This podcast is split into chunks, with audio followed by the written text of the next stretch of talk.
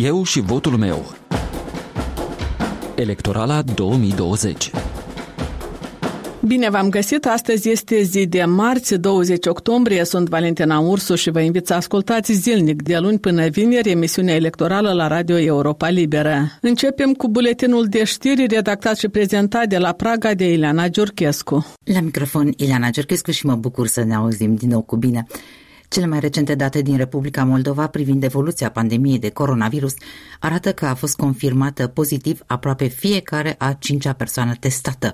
Luni s-au înregistrat încă 17 decese legate de COVID-19.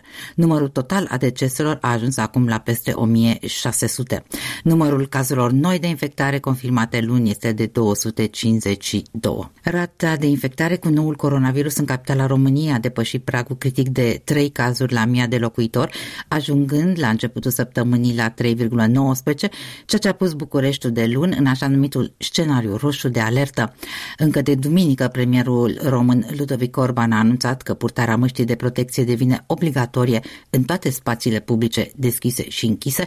Totodată, școlile trec în regimul de predare online. Rămân deschise numai creșele și after school-urile. Irlanda este prima țară din Uniunea Europeană care reintră în carantină națională cu începere începere de miercuri noapte în tentativa de a limita răspândirea pandemiei de coronavirus. Premierul Michael Martin a anunțat că măsura va dura șase săptămâni, timp în care toate activitățile comerciale neesențiale se vor închide, iar oamenii nu vor putea ieși din casă decât dacă munca lor este considerată esențială. Pe măsură ce crește alarmant numărul de noi infectări în Europa, tot mai multe guverne impun măsuri sanitare suplimentare. În Italia sunt din nou afectate barurile și restaurantele care trebuie să închidă la 8 seara. În Belgia autoritățile vorbesc despre un adevărat tsunami de noi cazuri de COVID-19. În Franța, în nouă mari orașe, începând cu Parisul, este interdicție de circulație pe timpul nopții, iar de miercuri în Cehia, țara cu cea mai mare rată de creștere a numărului de noi infectări în Europa, de miercuri este obligatorie purtarea măștii de protecție afară și în spațiile închise. Au fost știrile amiezii, știri la orice oră, găsit și pe net la moldova.europalibera.org. Înscris al patrulea pe lista Comisiei Electorale Centrale, candidatul independent Igor Dodon, susținut de Partidul Socialiștilor, este invitatul emisiunii electorala 2020. El a declarat Europei Libere că nu are intenția de a lupta cu cineva, iar Moldova are nevoie de o perioadă stabilă și mai spune că va recunoaște rezultatele alegerilor, indiferent cine le va câștiga, dar a evitat să spună câți bani a cheltuit până astăzi în campania electorală. Câți bani ați cheltuit și aveți de gând să cheltuiți în această campanie electorală și cam cât ar costa un vot? Ținând cont de acești bani care se cheltuie? Chiar nu pot să vă răspund la această întrebare. Pot să aflu și vă sun și vă spun. Noi nu am avut cheltuieli masive. Noi nu am pus billboard-uri, panotaj, noi nu am pus spoturi video la televizor, noi nu ne-am făcut publicitate la radio, noi am mers cu ziarul la om din casă în casă. Cu deci, electorală, alegătorul poate fi nu. cumpărat? Nu cred, deja a trecut etapa aceasta. Oamenii sunt destul de înțelepți. Și înțeleg cel care îți dă pomană electorală, tot la tine pe masă e să o furi. Prin diferite instrumente.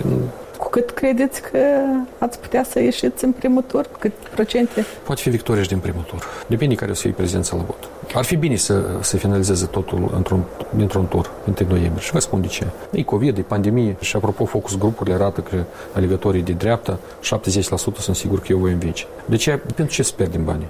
De ce trebuie să mai facem în contur, în pandemie? Învingem din primul și ne apucăm de lucru. Dar sunteți pregătiți pentru scenariul B, că pierdeți alegerile? Eu voi recunoaște rezultatele alegerilor acele care vor fi.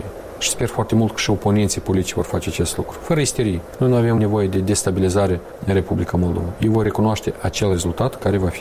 Ați creat un uh, executiv împreună cu deputații blocului acum, nu a mers mult timp, după care ați reformat uh, guvernarea și ați atras la guvernare pe cei din Partidul Democrat. Acum se zice că și cu ei sunteți pe cale de despărțire și se insistă pe ideea că o să insistați pe crearea unei noi majorități parlamentare unde să atrageți inclusiv deputații din fracțiunea Partidului Șor. Este adevărat? Insinuări și speculații sunt multe și ele vor fi încă următoarele săptămâni, luni și noi suntem obișnuiți cu acest lucru. Noi avem un acord de coaliție cu Partidul Democrat.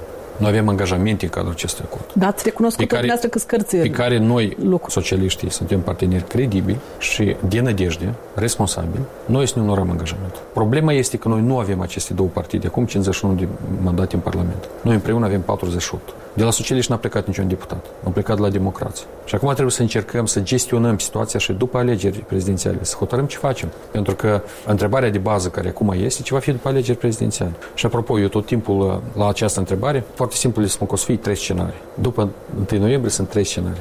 Primul scenariu câștigă actualul președinte Igor Dodon, al doilea scenariu câștigă alt candidat la funcția de președinte și al treilea scenariu nu au loc alegerile. Haideți puțin să le descriem. Al treilea, când poți nu aibă loc alegerile prezidențiale? În două cazuri. Sau dacă noi le vom amâna în legătură cu COVID, dar eu consider că ele nu trebuie amânate, știți poziția mea, pentru că să le amân pe trei luni în februarie nu o să fie situația mai simplă în plină iar. De ce alegerile trebuie trecute acum? A doilea risc este dacă oamenii nu vor ieși la vot în proporție de o treime din numărul total de legători incluși în listele electorale. Asta e 1.100.000 de cetățeni. Și dacă nu vor ieși oamenii la vot, atunci peste două săptămâni trebuie repetate. Și acolo quorumul iar e o treime. Și evident că dacă nu iese lumea pe 1 noiembrie, nu iese nici pe 15. Și atunci alegerile se anulează și se începe iară procedura de la început. Asta este riscul cel mai mare în situația actuală. Acum avem două scenarii. Primul scenariu, actualul președinte, al doilea scenariu, alt președinte. Ce se întâmplă în primul scenariu? Dacă actualul președinte învinge atunci cel mai probabil noi o să avem o anumită stabilitate politică. Noi avem 37 deputați în Parlament. Noi avem coaliție cu PD-ul care are 11. Noi avem discuții, înțelegere cu cei trei independenți care sunt acum în Parlament. Adică noi 51 deputați, 52 sunt. Nu o să fie crize politice, nu o să fie destabilizare. O să treacă perioada post-electorală. Eu o să evit partidele și o să discutăm ce facem. Mergem la alegeri anticipate imediat în primăvară sau trecem iarna, vedem care e situația cu COVID-ul, cum ieșim din iarnă și luăm decizia când facem alegeri parlamentare anticipate. Dar la sigur, în primul scenariu, o să fie o anumită stabilitate politică. Pentru că chiar dacă mergem la anticipate, mergem cu guvernul acesta, până la numirea altui guvern, nu o să fie niciun fel de turbulențe politice. Ce se întâmplă în scenariul numărul 2? Dacă învinge alt candidat la funcție de președinte, care nu are 37 deputați în Parlament, în cel mai bun caz are 12, 13 sau 14, la sigur o să dorească să schimbi guvernul. Se începe conflictul între președintele țării și guvern și parlament. Și se începe o destabilizare totală în țară. Și minimum 6-8 luni noi suntem în perioadă de turbulență și de destabilizare. De aceea, chiar și mulți de cei care își doresc alt candidat, după ce discut cu ei cu aceste argumente, toți spun, nu, nu, nu trebuie destabilizare acum. Nu, ne trebuie să fie pace, liniște, să conlucreze instituțiile statului, să trecem de toate crizele acestea cu COVID, cu tot absolut și pe urmă o să vedem. De ce, în primul caz, actualul președinte, cel mai probabil o să fie o anumită claritate, stabilitate politică până la alegeri anticipate. Într-al doilea caz, o să fie dezmăs total, Eu politic. vreau să ne spuneți clar, ar fi cu putință să se reconfigureze actuala majoritate parlamentară astfel încât socialiștii să atragă alți deputați? Să admitem că PD-ul se retrage de la guvernare. Ce faci? Deci m-am anticipat. Cum? Foarte simplu. Sau Parlamentul nu se convoacă, sau provocăm uh, anticipatele prin căderea guvernului, asta nu e problemă. Dar eu cred că acest lucru va fi irresponsabil în perioada de iarnă. Suntem în situație de pandemie. Ideal ar fi ca noi să obținem acel vaccin despre care vorbim uh, des, din est sau din vest, să da. trecem de pandemie și după aceea să mergem la alegeri parlamentare anticipate. În actualul Parlament, PSRM ar putea să facă majoritate cu alte culori politice? Cu blocul acum ce e puțin probabil. Ei declară că puțin probabil. Și pe urmă spun că nu și pe urmă vin și dau mâna și uh, spun că totul e ok. Dacă e să credem ceea ce se discută în spațiu public, că Igor Dodon prin interpuși sau direct discută și cu Placotniuc și cu Șor și că ar fi bătut palma asupra unor înțelegeri și acest lucru în scurt timp se va vedea în legislativ acolo unde se presupune că ar putea să se croiască o altă majoritate parlamentară. Noi dacă o să mergem pe comentarii la toate aberațiile care sunt în spațiu public, scuzați că numesc așa, și promovate intens, mai ales în context electoral, atunci nu o să putem să ne ocupăm de lucrurile importante care oamenii le așteaptă. În Grecia, în Turcia, cu Plahotniuc v-ați întâlnit? Nu, din nou e ca fake news-uri care sunt aruncate. Doar a ieșit Interpolul din Grecia și a spus că Plahotniuc ultima dată a fost în 2016 în Grecia și n-a fost anul trecut. Dar televiziunile de dreapta promovate uh, intens și pe fonduri europene promovează fake news-urile astea. Și multe alte lucruri. Am menționat de mai multe ori și repet încă o dată nu poate fi niciun fel de dialog cu aceste persoane. Pentru că noi nu pentru aceasta am riscat anul trecut în luna iunie cu viața personală și a familiei, pentru ca să revenim la discuții cu astfel de persoane. Lucrul este simplu și este foarte clar. Eu nu-mi doresc să se revină la ceea ce a fost anterior. Eu nu vreau să vină acel regim.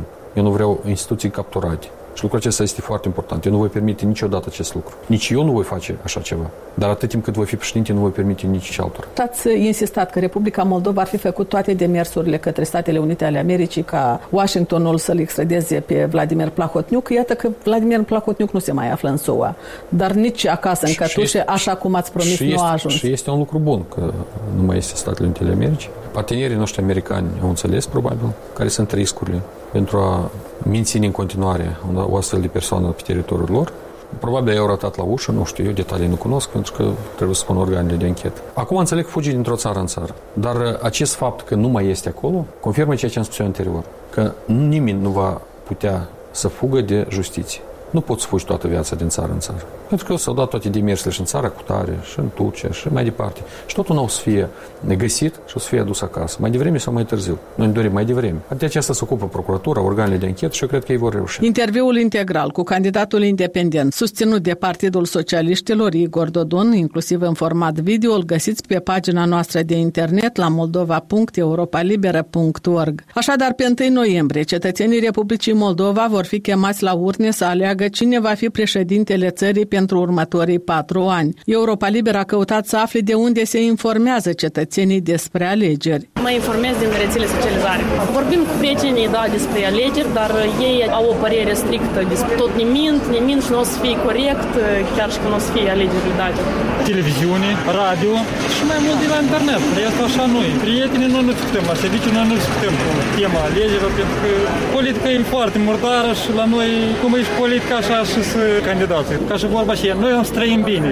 Numai la televizor și la rețele sociale, alte informații, propaganda vine de, ca fiecare, din 4 în 4 ani. Televiziune mai mult, radio, internetul, acum ea asta e la orice telefon, nici o problemă, asta e. Informația este destul. Uneori informația ajunge necorectă. Ce să-i faci?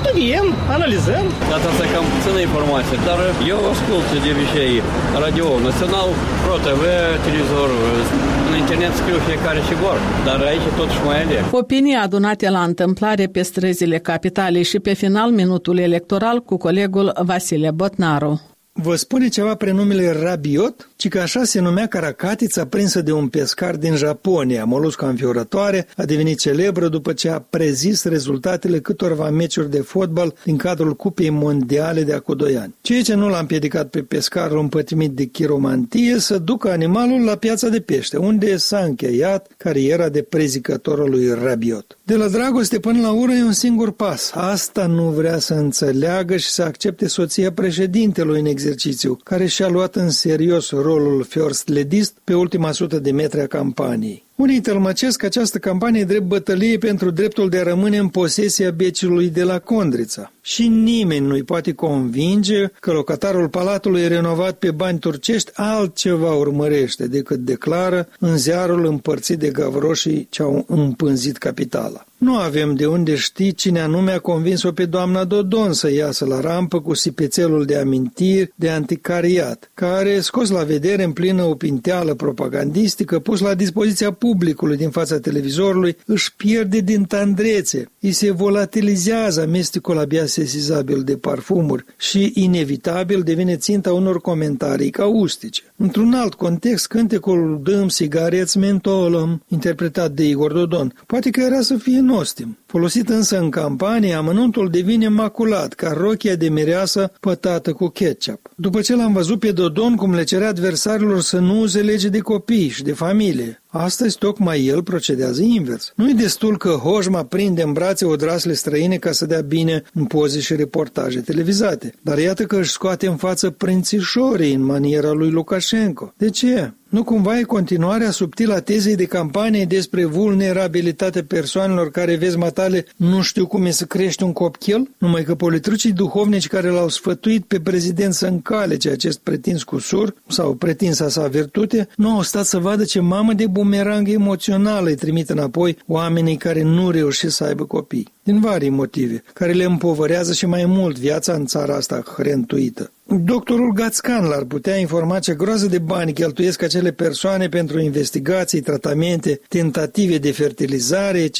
etc. Prezidentul și prima lui doamnă care pun sare pe rănile femeilor lipsite de darul maternității recoltează mult mai multe bile negre decât ce-ar putea imagina. Punem punct aici. Valentina Ursu vă mulțumește pentru atenție. Ne auzim și mâine la ora 13. Eu și votul meu, o emisiune electorală pe care o difuzăm zilnic de luni până vineri. Aici e Radio Europa Liberă.